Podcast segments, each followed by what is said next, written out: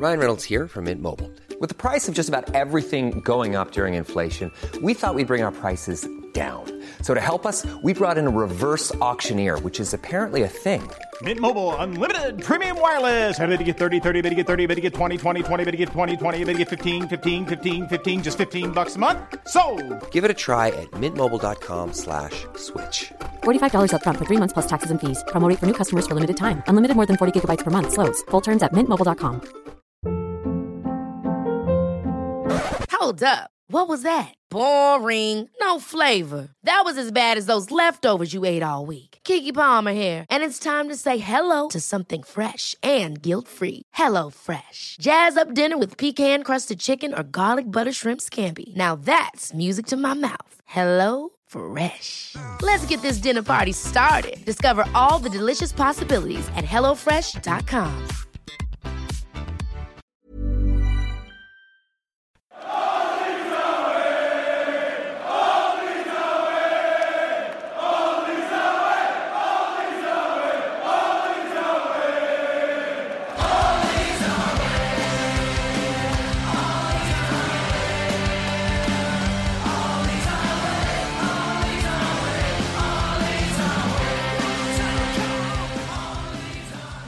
Hello and welcome to All Stats Aren't We, a podcast in which Leeds fans cast their combined eye over goings on at Elland Road, giving scrutiny to the underlying statistics and tactical footings at work at Leeds United. I'm John McKenzie, the first half against Wolves of the podcast, comfortable, dominating possession, and unlucky not to score. And I'm joined by the Robin Koch performance of the podcast, Tom Alderson. Ben who? And finally, the Kalvin Phillips floppy man bun of the podcast, the most effective finisher for the opposition. It's only Darren Driver. Darren, how are you? I'm all right, thanks. Yeah, I'd love to be able to grow the Kalvin man bun, but if my hair gets over about three inches, I look like Withnail, and, and that's that's not that's not a good look, you know, especially when you're a man of my age. It feels like it's been a while since you've been on a podcast. It, it has. It's been it's been too long, but it, it's meant that I've been able to listen to it, which which has been which has been good because I can I can't listen to my own voice. That's that's for the fuckers out there to listen to. Mm. Yeah, well, it's good to have you back, and um, nice for you to take up your duties at the bottom of the running order, so that we can, um, yeah, don't feel like I'm insulting everyone else. no, absolutely. It's nice to take the sick burns. You know, you're gonna have to work a bit harder. And Tom Alderson, how are you? I I was good. Um, I'd recovered from last night, and then I got a nice little notification from BBC Sport saying that Kalvin Phillips is out for six weeks. Um, so I don't feel as good as I, I did, but um, no, I'm I felt fairly okay about the match last night. So yeah, not too bad. Yeah, we were all quite buoyant until that news dropped about ten minutes ago. Um, so Yeah. if we were a little bit under the weather um, in terms of our attitude, we're we're always so bubbly and and and happy. So if you need any excuse excuse for uh, why we're not quite so uh, positive as we always are, um, then put it down to the news just dropping. We'll get onto that later on. I think is probably the best way of doing that because we are here to talk about the Wolves game last night, and it's, it's a weird game. I think it feels um, it feels like people are reading into this way more than they did any other game. Um, I suppose that's because the other game that we lost was against Liverpool. Um, and I suppose people feel as though we should have won this one. So there's a there's some a certain level of negativity in the air at the moment. Um, Tom, how did that feel for you? I was personally quite annoyed last night when when the game finished, um, and then sort of took time to look back on it, and I was like, well, Wolves Wolves finished seventh last year. We were in the Championship. We dominated them in the first half, even if we didn't create much. So it's it's a good performance, really. Um, and this time last year, we'd have loved it if we'd have just had that. But yeah, it was. It's disappointing to lose in that way when they didn't they were better in the second half, but they didn't. Again, like was in the first half, they didn't really create many clear cut opportunities. So it's it's di- disappointing, but there, there are positives that can be taken from it. I think you could look at it, and on the face of it, you could say that there, that there were similarities with a lot of the games that we had in the championship last year. So, and and that kind of similarities, a, a team was set up to to sit deep, to defend their 18 yard box, um, and and to, to break quickly and try and nick a goal um, at, at certain times. But I think I think the difference between between last night and the, the games we had in the championship last year is that this is Wolves' tactical plan. This is what they do all the time. Whereas a lot of the teams in the championship, they were doing that as a specific reaction to the way that we play, um, and so obviously they're they're that much better. They've got a high, much um, higher level of player. And, and therefore it was much more difficult for us to create clear cut chances. But so overall, you know, I, I agree with Tom. Wolves are a good side and they're good at, they're good at what they do. Um, and um, I, th- I don't think you can come away too downhearted. Um, I, I just think Wolves did a bit of a number on us, really. It's a really hard game to analyse, I think, um, because whenever you have games like this, you always sort of do that, I guess, internal ledgering in your head where you sort of toss up chances that we've created versus chances yeah. that they've created and it's very easy to just sort of view that in the abstract but um, we talk about game state a lot on this podcast and this was i think this was very much a game state sort of yeah. game really right we we we sort of dominated didn't didn't really create as much in in the first half um, then wolves came out at the beginning of the second half with a little bit more um, uh, I think they were just pushing forward a little bit more. Um, I've been I've watched the game in parts probably about three or four times now because I'm trying to make the video for the video analysis for Patreon. It's really tough trying to get anything tactical out of it, and and the the difference between the first and second half is just really hard hard to really get to. I think Wolves just sort of pushed forward a little bit more. Um, it was as simple as that. Yeah. They were just a bit more proactive, and, and I think they decided at the start of the second half that they were going to have a go for 20 minutes. Mm. Um, and and that's you know that's kind of what Conor Coady was talking about when he talked about game management, wasn't it? That they were going to come out, they were going to have a go uh, for for a little spell, and if they got a goal, they were going to defend it with their lives, and if not, they would probably sit back mm. and take the nil nil quite happily. Yeah, in the second half, the only other thing I really noticed that happened is that they started playing it down our right hand side a little bit more. Um, yeah. That's just simply via the pass maps, um, but we'll get onto that in a, in a little while. Um, I did want to mention the we mentioned the XG because um, this did feel very um, standard XG um, uh, sort of battle from last season. Um, we mentioned on the on the Twitter feed that Leeds Leeds beat Wolves per XG. So it was, I think StatsBomb had it 1.6 to 0.5 in our favour. Um, but we did mention that the post shot XG as well, so I just wanted to mention that now. Post shot XG is simply a, a different way of ranking um, chance quality, and rather than using the location and the context of a shot, it actually just takes the shot after it's been hit and then works out the chance of that that would have gone in or not. And um, Wolves put up 2.1 x uh, post shot XG, which means after the after the shots had been hit because there were so there were some accurate shots. Uh, Meslier had to pull off a couple of saves here and there. Um, Wolves probably would have scored about 2.1 goals um, given the shots that they had. Whereas for us, who put up 1.6 xG, we only put up 0.6 post shot xG. So essentially, we took the good chances that we had and we made them worse, and Wolves took the the chances that they had and made them much better.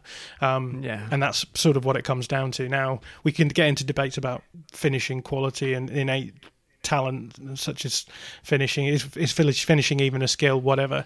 Um, it's not really that interesting, I don't think, talking about um, either of these two numbers really outside of a um, outside of a bigger sample size. But um, that's that's the story of what happened yesterday. We didn't take our chances, and they did, uh, and that will happen in the Premier League. That's what Premier League sides do. They have a lot of, of elite sides.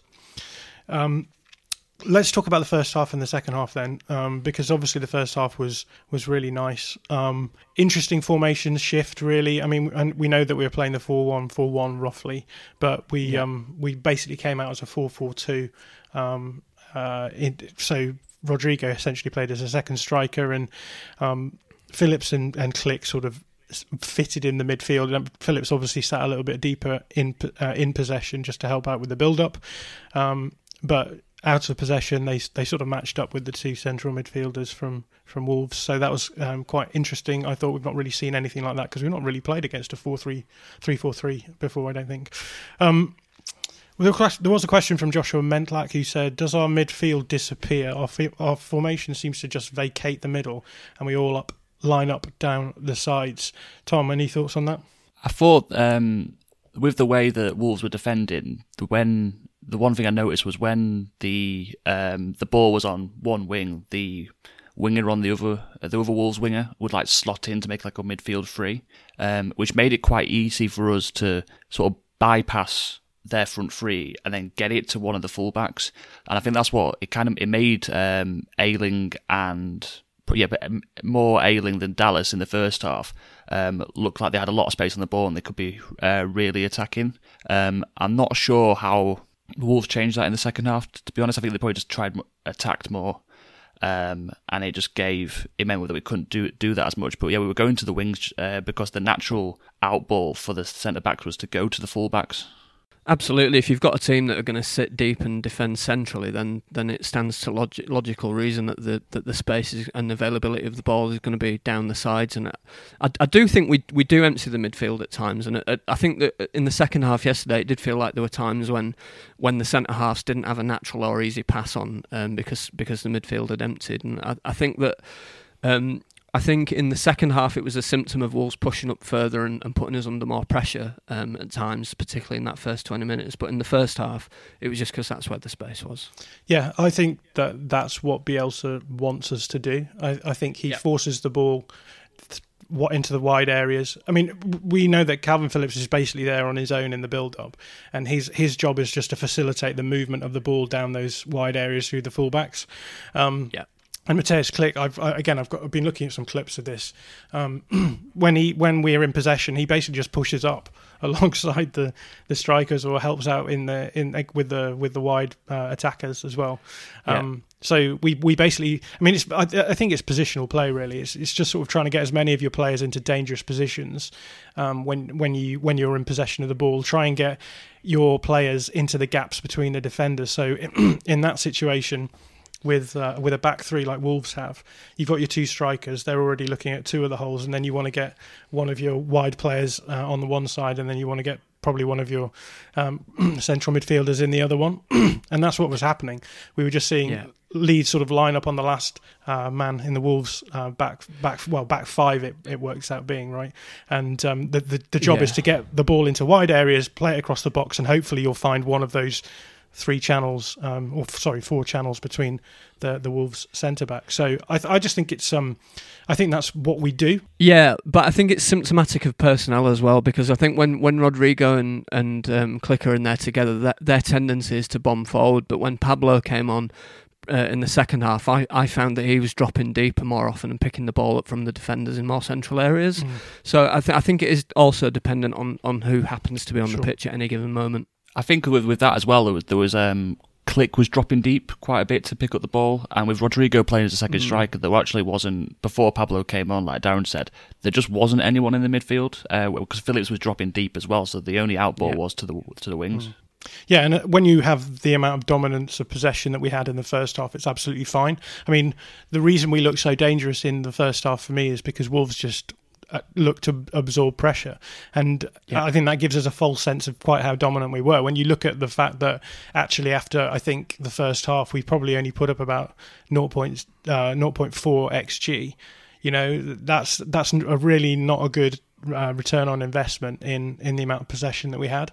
Um, so yeah, I think it's it's very easy to look at that first half and just say, oh, have we not come away with anything? We've absolutely dominated. They didn't have anything when they will probably have, have decided, right, we come out, we sit deep for the first half, and then we'll come out in the second half. And because I think they will have looked at the the, the data and seen that Leeds Leeds are obviously fit for the whole game. They they'll they'll have yeah. quite a good latency into the second half. So I think they've just they've just um, isolated those first twenty minutes of the or at least however long it was in the second half, where they've been like, we're going to go for it in that, we're, we're going to conserve our energy and go for it in that um, period, and we'll see what we can do with it. And then as soon as that happened, um, the goal happened. Sorry, they then just sat back and and did what they did in the first half again. Gave away a few chances, but nothing really that um, was was that dangerous.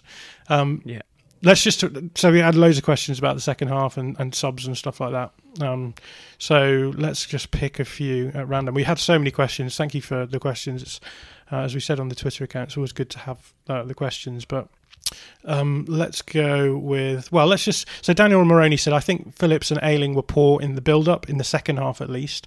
Do stats back this up? And was it anything Wolves did tactically that caused this? Now I've tried to look at the stats for this, but I can't break the the game down by halves, so I couldn't see the stats one half versus the other. Um, but again, I think that's what we've talked about here. You can either look at that situation as uh, Leeds causing Wolves problems in the first half, or Wolves just sitting back and absorbing pressure. Um, and then as soon as Wolves came out in the second half, actually caused a little bit more problem for, for Leeds in the build up. Um, I think they did target Ayling in the second half. I think if you look at the video, Raul Jimenez does sort of um, drift out to Ayling's side of the pitch, and I'm sure that's because they've seen that Ayling is really important for us in terms of progression, and so I think they probably um, decided to go down that side a little bit more. Um, but also they, they were just a little bit more expansive and they, they just took up a, a slightly more advanced position and that just means that Leeds were going to struggle a bit more from the in the build up phase. Absolutely, and I think I remember saying in in the in the pre-season podcast about Phillips that he was going to learn some hard lessons in possession in the Premier League this year, and I think the first five games have really played that out. That that at spells during every game he's struggled to, to kind of get his passes off and he's struggled and he's been surrounded by players. And I think that Wolves starting position in the in the first 20 minutes of that second half or whatever it was up until the point they scored was that much more advanced and, and, and did put him under a lot more pressure. I think after Wolves scored it was very much more like it was in the first half. So they were sat they sat deeper and we had much more kind of easy possession up until that final third is, is how I saw it anyway. Yeah me too. We had a few questions about um, again, the, a lot of these questions, I think, if you view them in the context of what we've been saying as the a shift in in the on the part of Wolves, it does change the way you look at them. So Richard Lang says, why did Rodrigo playing as a second striker seem to work in the first half, but not in the second half when we kept losing the ball in the attacking midfield area and seemed unable to link the play in the final third? Um, Matt Robinson says also in the second half we seem to be playing more direct over the top. Was this a result of the Wolves press or a change by us? Um, and yeah, I think again both of these are the result of that of that change that that Wolves just sort of came out a little bit more and it just uh, slightly upset the the dominance that we that we had. I mean, it has to be said they they really showed their quality at that at that point when they came out. They they they looked really dangerous for that first twenty minutes, I thought, and and you know could had us in some real trouble. Um, and I think I think they have to be given a lot of credit. And, and, and I've seen, you know, on Twitter a number of people criticising our our players and stuff. And, and yeah, sure there were some performances in there that that weren't amazing in the second half, but Wolves are a really good side, and they and they, they came out and they gave us a lot of problems through their own quality as much as anything else.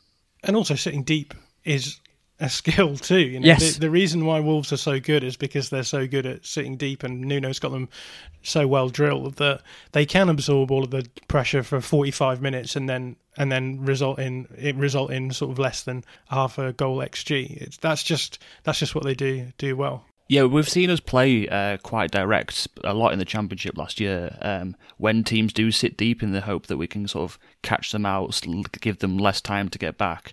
Um, because as we saw last night, if a team does get back, we just can't. We we do struggle. So yeah, I think that was that probably was um, that we decided to go more direct, more than out of necessity. Yeah, and I think it's interesting, Tom. You say that when, when teams sit behind the ball, we struggle. I think every team struggles. Yeah. When when when there's a packed defence in that way, I don't think that's unique to us. I think um, you know just about any team in the world, like Man City, really struggle with that as well, and they've got some of the most elite players around. Yeah, it's an interesting conundrum, isn't it? Because I think you can be you can be too good at football in the sense that um, when you are as good as Manchester City are, when you're as good as we were in the Championship last season, the only option people have is to sit deep and just frustrate yeah. the opposition. And yeah, that's fine when you're when you're Man City. You got players like Kevin De Bruyne and Bernardo Silva and Sergio Aguero, players like that who can actually whatever people use the what's the phrase people use pick the lock or something but yeah. we we don't we don't really have that we don't really i mean pablo is great um, but you know pablo was doing that in the championship last season and now we're talking about a, a, a wolves defense who've been playing that system for years now they they've got um, an extra man in coverage anyway it's just it's just really brutal trying to get anything out of that. And again, we're going to talk about we're going to talk about crosses later on, and it's as though you know the the issue here isn't simply that Wolves have like three big centre backs who are just clearing everything up. Like, what what is it that you're supposed to do if you don't have the the sort of individual who can break down a, a defense easily? If you don't have a striker who's just booming in headers like Dominic Calvert-Lewin is at the moment, you you do have a lot of problems, and that's sort of where it falls down for Leeds. Is we we don't really have that. Um, well, the player that we do have who has that guile is 35 years old and is coming back from a recurrent injury. So I think it, everything has to be viewed in those in those terms, really. Um, one final question uh, before we move on to looking at like the attack and the defence in particular. Um, a lot of people talked about subs uh, so Mighty White's pod said, was this one of the rare chances of Bielsa getting something wrong? After 10 minutes of the second half, you could see the change in the game and we had lost our dominance. Another 20 minutes until a change. Nathaniel said, should we have switched things up sooner? Players looked knackered just before their goal. London White said, should Rodrigo have been subbed earlier? Looked like he was gassed about 55 minutes in and was failing to press slash track back. And Brawling Ate the Pie said, Hernandez on after 60, discuss. Um, how do we feel about this? Would subs have changed things, Tom? Um, you could kind of see well, when Wolves started to attack, we did lose control and we did need an extra presence in midfield. It, don't I don't know if it was necessarily that we needed a sub because I just had a quick look at the subs then, and it would have probably been either Roberts on for Rodrigo if you wanted to keep it the same.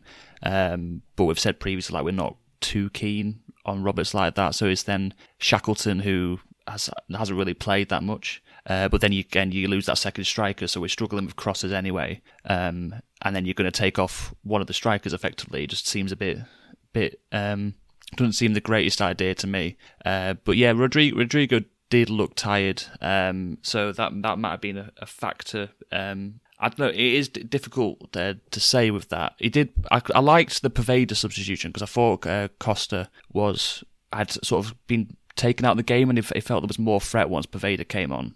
I don't know. I, I, think people always say that players look tired when, when other teams are on top. I think that's just yeah. a kind of default position that people go to, and I, that's not how I observed it at all. I think I think my suspicion is that Rodrigo was was um, was not tracking back quite as much, perhaps trying to provide an outball, maybe. I don't know, but, but I, I, without kind of yeah, it's not something I noticed particularly. I, I, don't, I don't think the team looks tired. They looked like they were being dragged around by mm. by a team who were on top and playing really well at that moment in time. Is is kind of how I saw it. But Pablo on after sixty was was the right move. I thought I felt. Yeah, it's it's it's a, it's a funny one, isn't it? Because like, however, I mean, people saying subs earlier simply just saying we wanted something to change and nothing changed, yeah. right? And on the one hand, I can agree that you would you would have a case for Bielsa maybe being a bit slow changing things up if the system wasn't working, but I don't think the system wasn't working. I think the you know we we've already talked about the the sort of principles of Bielsa's setup. So against a three four three, he's going to play a four four two. Now you can argue that you can get better or worse personnel in the midfield areas. Um, you can argue that Hernandez Guile might have been slightly better at this point. But at the same time, like if you really want, if we really wanted to change up that system, what we needed was a little bit more steel in midfield, and yeah. the only way we're going to do that is by having a midfielder that we can bring on, and we don't. We don't yeah. have the sort of midfielder that you would want to change that kind of game, and and so that. I find it I find it funny because I feel like anyone who's saying well we should have subbed things earlier to change things up they're probably the same people who are saying we've had a great transfer window, even though we haven't got an eight. And this is, I think, this is why we've been so um, vocal on this channel, just saying that we don't feel as though the squad setup is um, is is is good enough. And forget about the fact that we've just lost all of our centre backs and Phillips in yeah. quick succession. That's just unlucky. I, I get that. Now, if you're going to sign someone like Llorente, sure, maybe that's more likely to happen. I don't know. But when it comes to wanting to actually make a cha- a game changing substitution, at the moment the only option we have is bringing on wingers, and that's what we do. We're like, well, this winger isn't working, so maybe if we bring on another winger, it will work. Um, and that's that's I think simply down to the the lack of depth in the squad. There's nothing you can do about that. Well, it's down to lack of depth in one specific area of mm, the squad. Sure. Yeah. Yeah. yeah. And um, I, I, guess from, from there, like I, w- I would totally agree. Sure, if you feel as though things aren't going so well, um, bring on a, a midfielder. But I, I, think you know bringing on Hernandez, whilst I can see why people might want that, I don't think that Hernandez would have stopped anything that was happening that was the issue. That I, I, think he would maybe have been more slightly more creative. He might have slightly helped us maintain possession a little bit more. Yeah. But like in terms of what we're talking about, like what what do we think that he would have uh, would have been able to do ten minutes earlier that he, he didn't? And no, I think part of the problem here is that as soon as we bring him on, Wolves are now a player a goal up, and so they're sitting back, and so it's very yeah. easy to equate that substitution with well Hernandez is on now and everything's fine again. But I think so much of that was simply to do with the game state. So I, I think I'm not. Look, I, I don't know. Maybe if we'd have changed things up earlier, it would have changed things. Maybe it would have been better. I mean, if we'd have brought on someone else for I don't know um, Kalvin Phillips, and he wouldn't have headed the ball in. Right, that's just the reality of of counterfactual. so we could we could talk about this all day long, but um, I just I just want I want to hear more from people about what they think was going wrong and what they think the substitution would have what what difference that would have made had they done it. That's a very, very long-winded way of saying you wish for Forshaw but everyone knows that, right? So I've got to, I've got to make it more interesting than simply that. But yeah, I think you know someone like someone like Forshaw would, would probably be good. Someone like Rodrigo yeah. de Paul would obviously be be great for a, a, a, game like that, where you've got two central midfield. I mean, and we've talked about it already. We we already have a thin midfield. We we don't fill the middle with with bodies. And when you if you look at the the setup yesterday, you have Kalvin Phillips sitting deeper to help the possession, and then Klich covering everywhere in the middle. Yeah. Um, you need you need uh, even even if Klich um Klich is a brilliant um, player obviously, but even if even if Klich was brilliant for the first half, you just expect there to be the option of bringing someone else on because he would have been exhausted covering all that area. Um, so yeah, for me, it's for me this is more an issue of squad depth and um, you know what can what can we do? We we the the Cuisance thing fell through at the end. Had that not happened, I would have been, you know, we'd have had an option off the bench there where yeah. I genuinely think, yeah, you know, Bielsa. If he brought Cuisance on, then it might have been interesting. You know, drop maybe drop Kalvin Phillips back, bring on Cuisance, and have maybe a slightly more advanced midfield too, um, and, and and try and um, stymie them at, at the root. Because I think part of the problem is is that um, with our midfield too, we were they were just rather than being horizontal and face onto the the Wolves side. They were they were vertical, they were vertical. and it just yeah. it's quite easy to play through. Now, yeah, sure, do that with with with Cuisance and, and Klich, but I just don't think that you can do that with like one Klich and uh, Hernandez or two Klich and Phillips really. But um, let's move on because um, I'm getting a bit ranty here. I think. so I just want to say I did mean to say that I thought that Hernandez should have been brought on at the point he was brought on, not earlier. Sure, yeah, earlier. right. yeah, yeah, yeah. Six, I think 60 minutes. The goal was uh, 70 was, minutes, wasn't it? So yeah, he was brought on just after the goal, wasn't he? Yeah, yeah, yeah sure. Okay, yeah.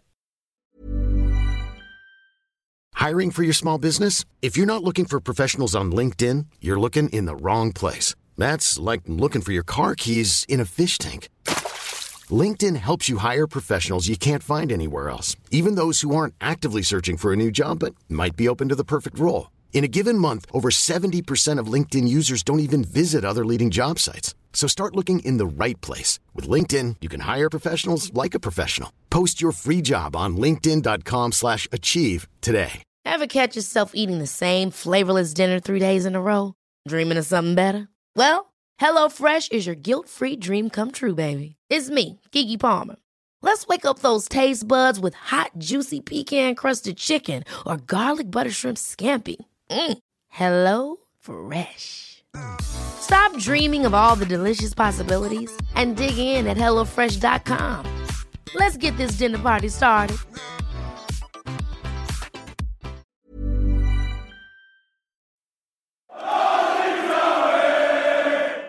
Whew.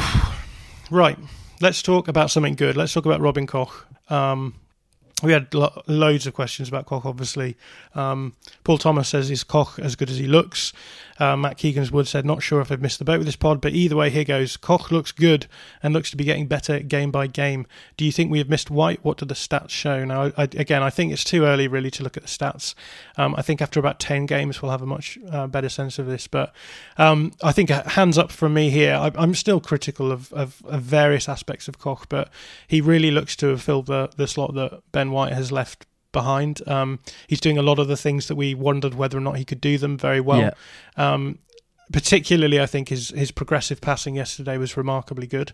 Um, again, it, it's going to be hard to judge just how good he is Um, given the the first half, I think he looked brilliant in the first half. I think he looked fine in the second half too. But um, he looked, I think, maybe looked better than he will do in other games because he was given so much space. But But I think that would also be true of Ben White. sure, yeah, Yeah. Um, and I think there's a really big question here about how important the system is to, to these players. Now, that's that's got nothing to do with whether or not Koch is as good as he looks, because I think that the important thing is that he is in our system and it works in our system. Um, and in that sense, they've the, they've obviously pulled off a blinder here. Um, um, to which you know, hand, hands up. That's um, a, a really good call on their part. Um, just for just one more thing for me is that and, and this is what I've always said is that I, I always view Robin Koch as a confidence player. Um, I think he's a proactive player, um, and he he worked really well. I thought with Struijk, and he would also work well with Cooper because um, Koch is the the proactive one, and I would say um, the the other two are more reactive uh, players. Um, my only worry is that you know he can at times sort of jump in. He he's one of these players. I mentioned Kiko Casilla yesterday. Um, I also mentioned Jordan Pickford. Is that you know when players are going through a bit of a tough time, pro- proactive players can often do this thing where they try to be too proactive. They think that the solution to things is to is to jump into things or to run and try and punch a ball and actually create worse situations. And we've seen that with Robin Koch in the um, Fulham game when he gave away that penalty. Um, I guess that's. I think he's also a confidence player. So if he continues playing like this, it's going to be great. I just maybe have a little bit of a worry that if there, if we do have a bit of a slump, if we are playing a few games where we're sort of under the cosh a little bit defensively, um, we might see some of the wor- that worst side of him that, that I saw a few times when I, I watched him playing at Freiburg. But that's um that's unfair of me really to talk about the the, the negative aspects because I think we should really celebrate Koch. So Tom, how did you feel about Koch yesterday? Um, I thought he did well. Um, I don't think we have missed Matt White because, like you said, he's been able to do those things. Um, he's like the sort of switch. He's able to switch the ball or pass it out. And there were times yesterday when he was um, dribbling out with the ball as well, um, which re- is always really helpful because if we go all the way back to Jansson, um, that was something that Jansson did and then normally lost the ball and then there was a chance chance come from it but White and Koch have shown that they um, they can both do that and that, that really does help us in the build up Darren, you're a, a lover of centre backs. Yeah, uh, I was I was impressed with him last night, just very much in the context of him playing uh, a similar role to Ben White played last year in a, in a similar kind of game to the ones that Ben White shone in last year. Um, and I, I I was really impressed with the way he used the ball. I was impressed with how quickly he moved the ball. There was no kind of dilly dallying around, and it, you know, to again to go back to to the to the days of Pontus Jansson when he'd stand on the edge of his own 18 yard box with his foot on top of the ball. Um, there was none of that. It was it was kind of moving the ball quickly and, and trying to trying to get the build happening. Um, I thought defensively that he didn't have much. many individual battles to win, but the ones that he did have, he did win, um, and and I thought that was really impressive. Um, so yeah, basically, I, I, I, I was I was really impressed with him last night, and, and on top of him being very impressive against City too. Yeah. The real question is though, what happens if you throw a brick at him? And I don't think I don't think we've had a, a decent answer to that question yet. So we'll, we'll wait. Well, he's got he's got he's got nice hair, so he'd probably duck. That's true. Let's talk about the, the goal that was conceded. Um, Gabriel Duziak um, of this parish says Sterling and Jimenez goal were they similar? Um, I don't. I, I included this question because I don't really think they are that similar at all in terms of what the goals actually look like. But I do think there is a, a question of and and this was a situation we got into a few times, right? When when you when the man marking press is beaten and your and the opponent is running at the defenders, it it, it seems as though um, the the Leeds defenders don't really respond particularly, or they don't know how to respond all the time. There was a get there was a moment in the game yesterday actually where Koch and and Kalvin Phillips were both standing off a player, and one of them was pointing at the other, and the other was pointing at the the other to sort of go and close them them down. And I think in in those areas we do look quite um, vulnerable, and I think that's where one the Podence shot that Meslier saved came from. It was in one of those similar Yeah. situations where.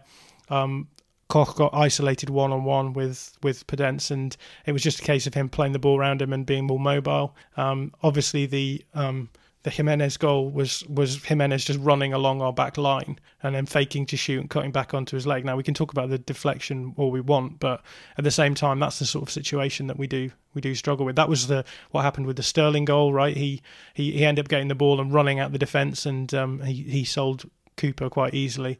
Um, so thoughts on that? The the similarities, at least in terms of the style of, of the two goals, Darren. Yeah, individual skill breaking the breaking the man marking is always going to cause us problems in that sort of system.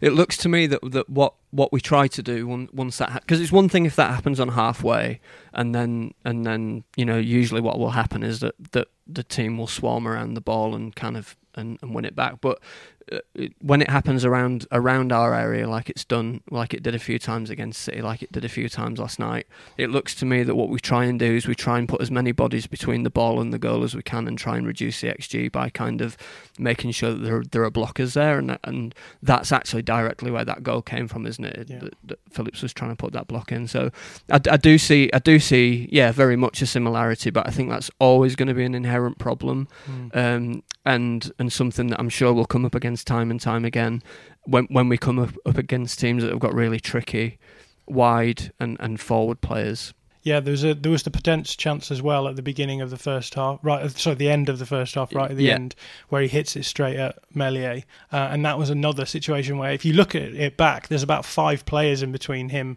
and the goal, now, it doesn't mean to say it isn't a good chance, but Leeds obviously they, they they they sort of swarm back to the the center of the goal. Right, you do the man marking system as much as you can until you get to a point where you're just like the best thing for me to do here is just try and stop stop this from going in. And we're seeing that Leeds are putting up a lot of blocks and probably maybe gaming the XG models a little bit because everything that counts as an okay chance is getting blocks on it as well. Yeah. So um, that makes a big difference as well. Um, I did want to say as well, we had a question from Cameron Hyde about the man marking system. It might be worth talking about as well because I think maybe plays into what what Wolves were trying to do as well when they were breaking us down a little bit more. Because I noticed that Willy Boly was um, was pushing forward a little bit more. We know that we're vulnerable, right? When when you can get your your man marking system out of whack, if you've got three centre backs against two attackers in the in the forward press, then if you can get one of those attackers um, yeah. push, pushing past those two strikers, then someone else has to cover, and then you start creating inferiorities elsewhere in, in the system. So, um, so Cameron, Cameron Hyde said, man marking defensive system seems to be confusion slash lack of intent from players when we're in transition, allowing a lot of free space to get um, uh, to run or get a shot away. Happened a couple of times, led to the goal, but also in previous games. Um, Phillips did it against Eriksen too. Thoughts? Now we, have talked about this. I think when it's really important to talk about when you're talking about the man marking system is what it allows you to do elsewhere um, yeah. because the man marking system isn't. I don't think it's uh, it's. I don't think Bielsa wants us to mark man to man because he thinks it's the best defensive system. I think he wants us to mark man to man because I think it's the best system through which to respond to after you've been attacking in the way that he attacks, if that makes yeah. sense. Yeah, absolutely. Um, so we've talked already about how the midfield looks really empty when we go forward, and that's because we um, we create these situations where we try and overload the opposition boxes. And and when we're in possession we go down the wide areas. So we kind of think vacate the middle fill out the wide areas and then get everyone in on, on the last line of defense and try and find them.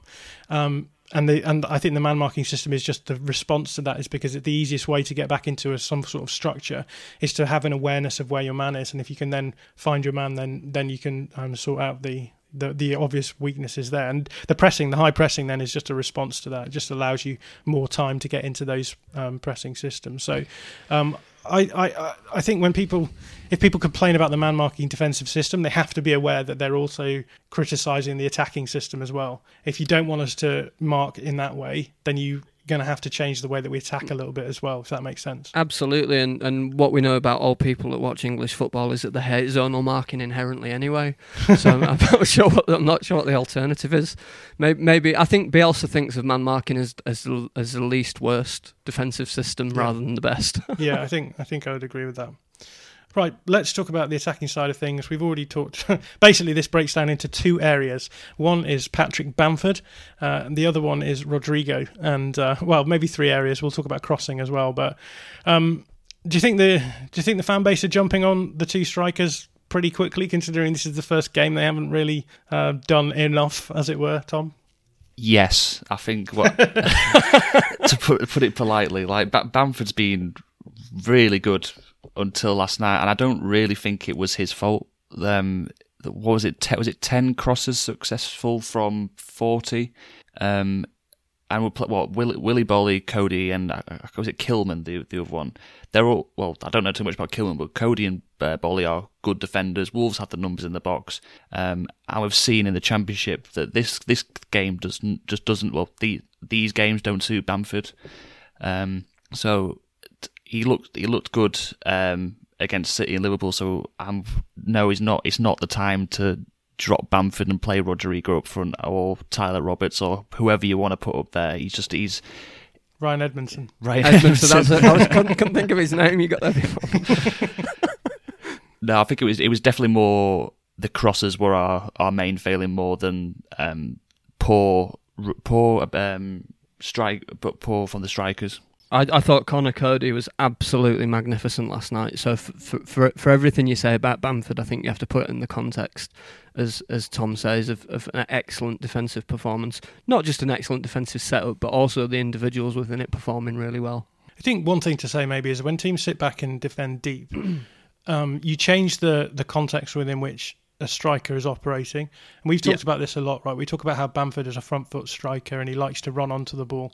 But there's also a sense in which, you know, if you're waiting for crosses to come in and you're being man marked by um, centre backs from the opposition, you're, you're in a completely different. Like if you have someone like Mitrovic in that situation, he's going to thrive on it because he's a big guy, he's strong, he can hold them off, he can get to balls that they can't get to. But that's not what Patrick Bamford is is or is about. And I think he's he's when it comes to being largely static in the box, he's a lot yeah. easier to defend than he is when he's moving. Um, the whole of Leeds' system is based around movement as well. So as soon as a team sits deep, allows them space elsewhere, and then just cuts off any sort of spaces between lines, then Leeds lose their edge massively um, as well, and I think that should be said too. So when when you're thinking about Bamford after a game like that, you've just got to think, well, did he really did he miss anything that he shouldn't have shouldn't have missed? Well, I, I can't really think of anything really. No, no not last um, night. Coady did well to get back onto that Jack Harrison sort of volley across the box. Um, yeah.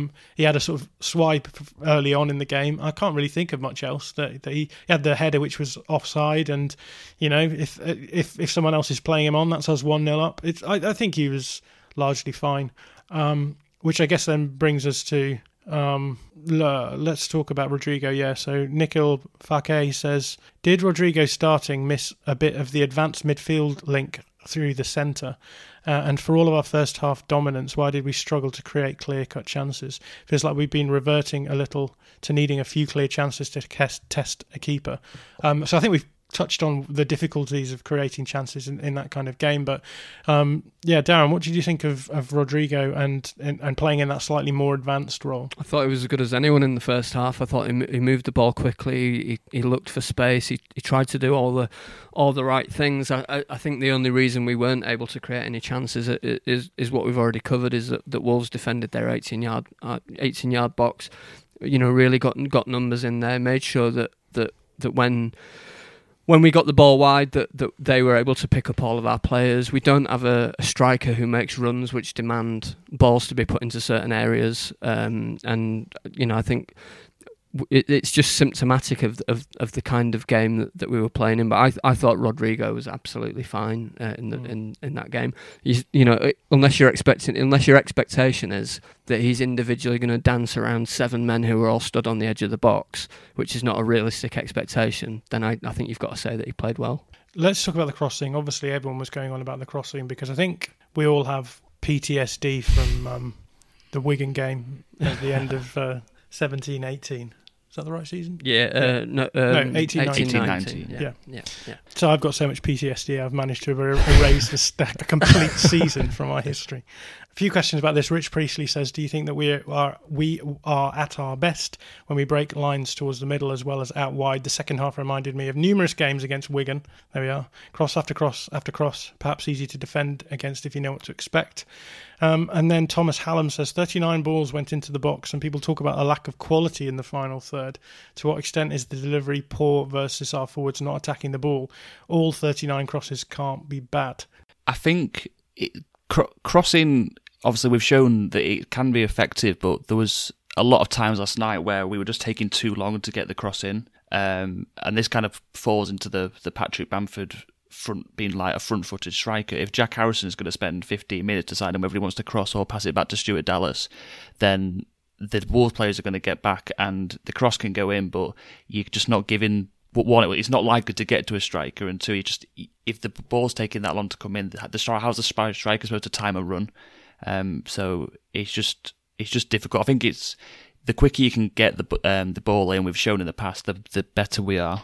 I, I thought Harrison was much better in the first half than other people are giving him credit for. Personally, I, I thought that he did put a num- My memory is, and I haven't watched the the, the game back in uh, uh, in any great detail, but my memory is that he put a number of dangerous balls into the box in the first half, which which were you know then not that which we didn't have the numbers or the size or the the, the right positioning of the strikers to do mm. anything with it. Um, but I, I thought it, I thought they the, crossing was noticeably worse in the second half, um, and I think that really colours people's perceptions. I think it's also important to remember as well that you know we we sort of go on to the, we have these sort of moratoriums as soon as something happens as soon as yeah. a result goes the wrong way right we're like well what went wrong um, there must be something that went wrong and it's probably a player which player played the worst therefore it's this is the issue and I think you know had we had we got a penalty um, in the first half as we could have done um, would have changed the game and you know we would probably be having a different conversation now. So I think it's yeah. it's it's important. I think to sort of think about these things in so much as um, a, a, group of games rather than individual games. Um, I think it's important not to throw out the copybook immediately as soon as as things go badly. Absolutely. And one thing I would say is, you know, the, the, all of this crossing stuff, like, it comes down to the fact that it's easier to cross into a less populated box, yeah. and um, Wolves came out for the first 20 minutes, 25 minutes of the second half, where they were more advanced and they put us under more pressure. Now, that is the situation where we should be being more dangerous. And in those moments, we weren't more dangerous. We weren't able to maintain possession. We weren't able to play through their press. And in, and for me, that's you know you can say what you like about us being dominant in the first half when they were absorbing pressure, but when they were more um, expansive when they were giving us more space to work with. We didn't cause them any problems, and for me, that's more of an issue here than than the situation when they're then a goal up, they then sitting back in the box, and we're just pinging crosses in, and we can't do anything with it. It's um, it, and that's for me, that's the same situation that happened against Wigan, right? When against Wigan, we gave away two goals against ten men, I believe. Is it ten? Oh, maybe yeah, one goal yeah, against ten men, but. Um, it's it's one of those things where you know you you lose the right really to to complain about teams sitting back when you haven't taken the opportunities that they've given you to actually go ahead as well. So I think there's an element of that here too. Um, Wolves, when they did go forward, didn't really ship many chances from us. And in fact, it was only once they were a goal up then that we started causing them more problems because they were sitting back and absorbing again. So um, that's that's that's the big issue for me. I think you're right, and I think there's there's there's not only a tendency to to look for um, whose fault it was and and what happened and which player shall we blame, but also what does it mean? Mm. So like, does it mean now that Rodrigo's shite because because he had one relatively quiet game against yeah. the team sat deep? Does it mean that Kalvin Phillips isn't as good as we thought he was because he had a, a points in the game where he struggled? And I, I think you know, like I always talk about trying to trying to be mindful about it and trying to think about like, okay, well actually all it means is that, that that we had this one game where these things happened mm. and they happened for specific reasons um, and that it, that it, doesn't actually mean anything about any individual in the squad or, or the team. Bielsa. it doesn't mean that we're worse than Wolves or like whatever absolutely. Like, yeah yeah yeah. it could have gone either way. We could have been having a completely different conversation today depending on very very small margins of error. Absolutely. Like for example I, I'm not someone who really goes uh, against refereeing decisions but I just think that the, the Costa decision was just clearly a, a foul. It should have been a penalty. And if yeah. that goes in it's just a completely different different game. And yeah, maybe we would have lost three one. I don't know, but um, you know that that that was the difference between us going one 0 up and it staying nil nil. Um, you you can't beat yourselves up and your team up over over one result like that. Um, let's move on. Let's move on to positives. Um, well, I think we've already sort of moved on to positives there, but we had a question from Cov White, and I think this is quite a nice thing. We should probably do this in, in every t- game that we lose this season. But Cov White yeah. says, "What are your top three positives from a Leeds point of view from that defeat?" Mine are Koch was brilliant, Hernandez is back, and loved the creative team changer, centre back off for Hernandez at the end. Uh, and the last 15 minutes, we were back on top. I think that's technically four positives, but um, yeah. we'll let you off, Cov White. So um, Tom, have you got three positives? Yeah, I think Koch um, will be one. I'll throw Struijk in there as well. Um, I think mm-hmm. he looked good again. Um, so it's to the point now where if Cooper, well, when Cooper is inevitably injured, then um, I wouldn't. Come on, I'm we're not, being positive, Tom. Come um, on, we're when being sorry, positive. Cooper will be back on Friday though. It'll be all good.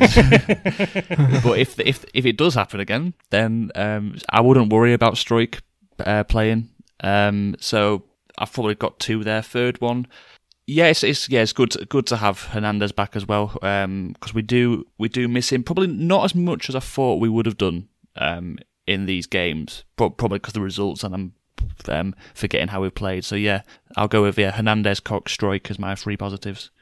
You're not going to be surprised to hear that one of I've saved you this one. Cheers, Tom.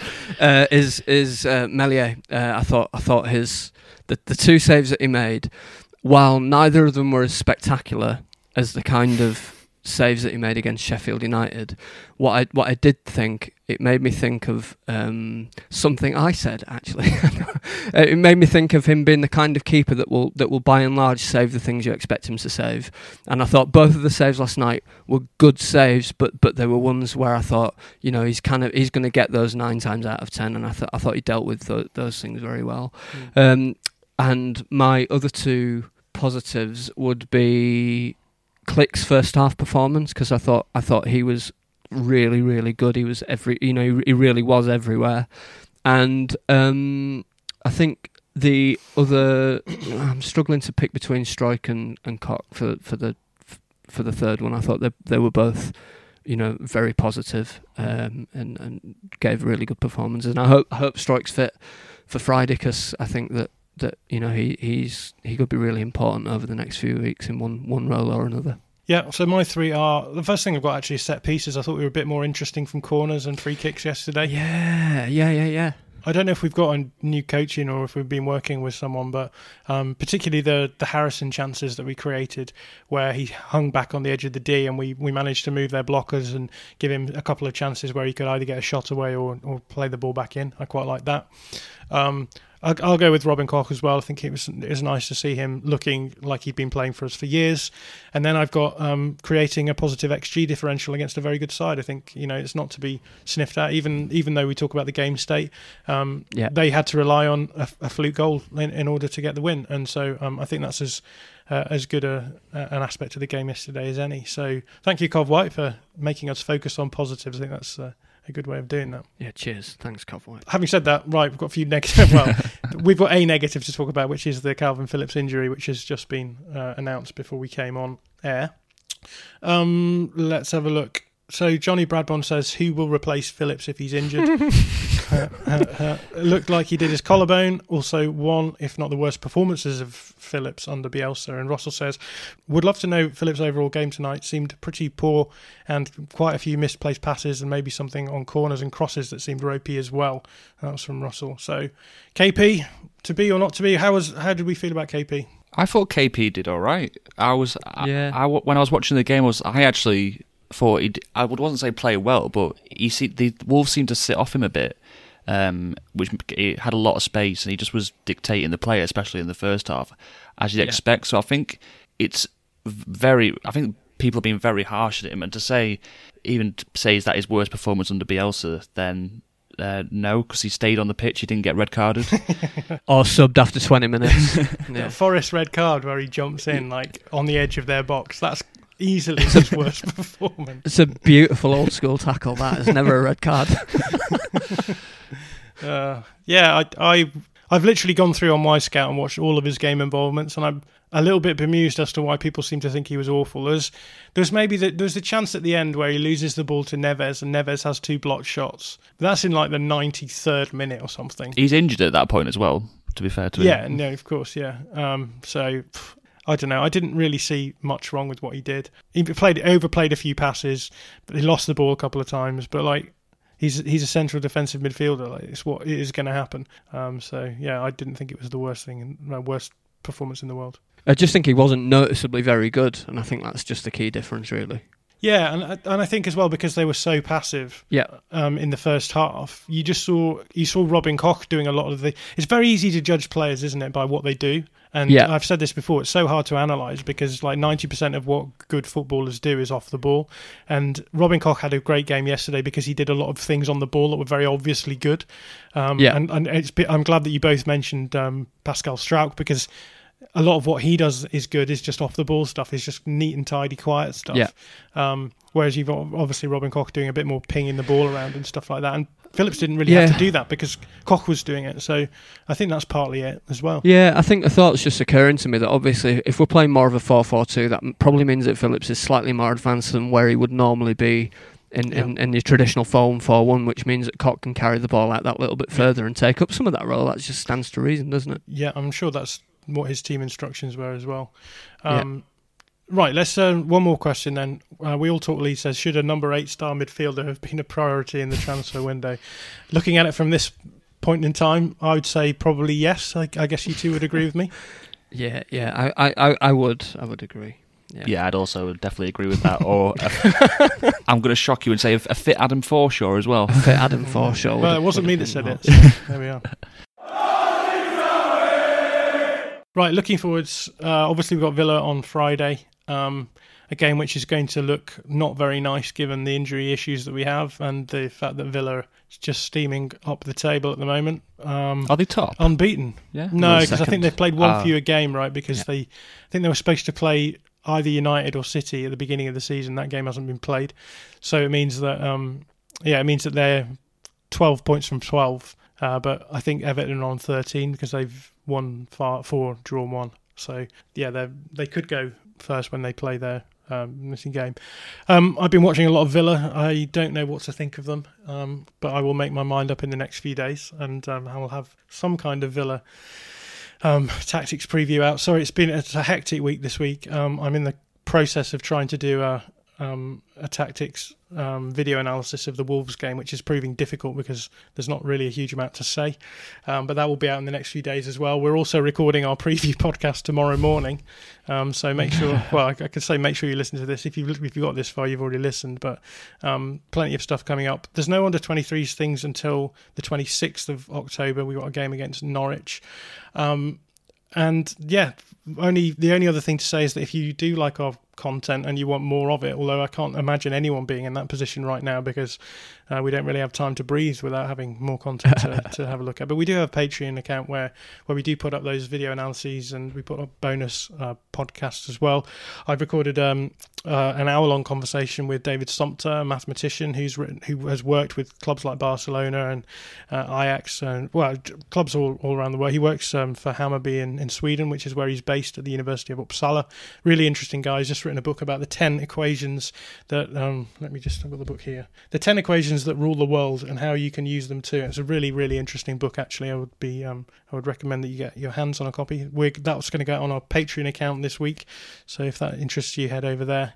Three people who've done that recently are Luis D- Del Via, Andy Daly, and Andrew Bagchi. So thank you guys for joining us.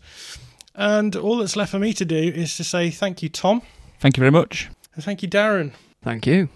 And we're all off for a big old cry, I think. Um, but hopefully, hopefully we'll have a team out on Friday. Uh, 11 fit people will do.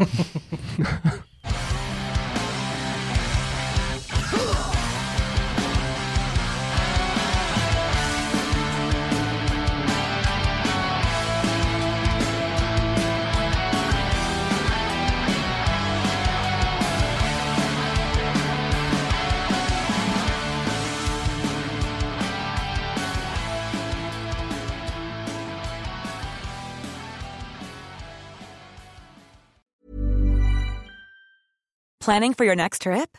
Elevate your travel style with Quince. Quince has all the jet setting essentials you'll want for your next getaway, like European linen, premium luggage options, buttery soft Italian leather bags, and so much more. And is all priced at 50 to 80% less than similar brands.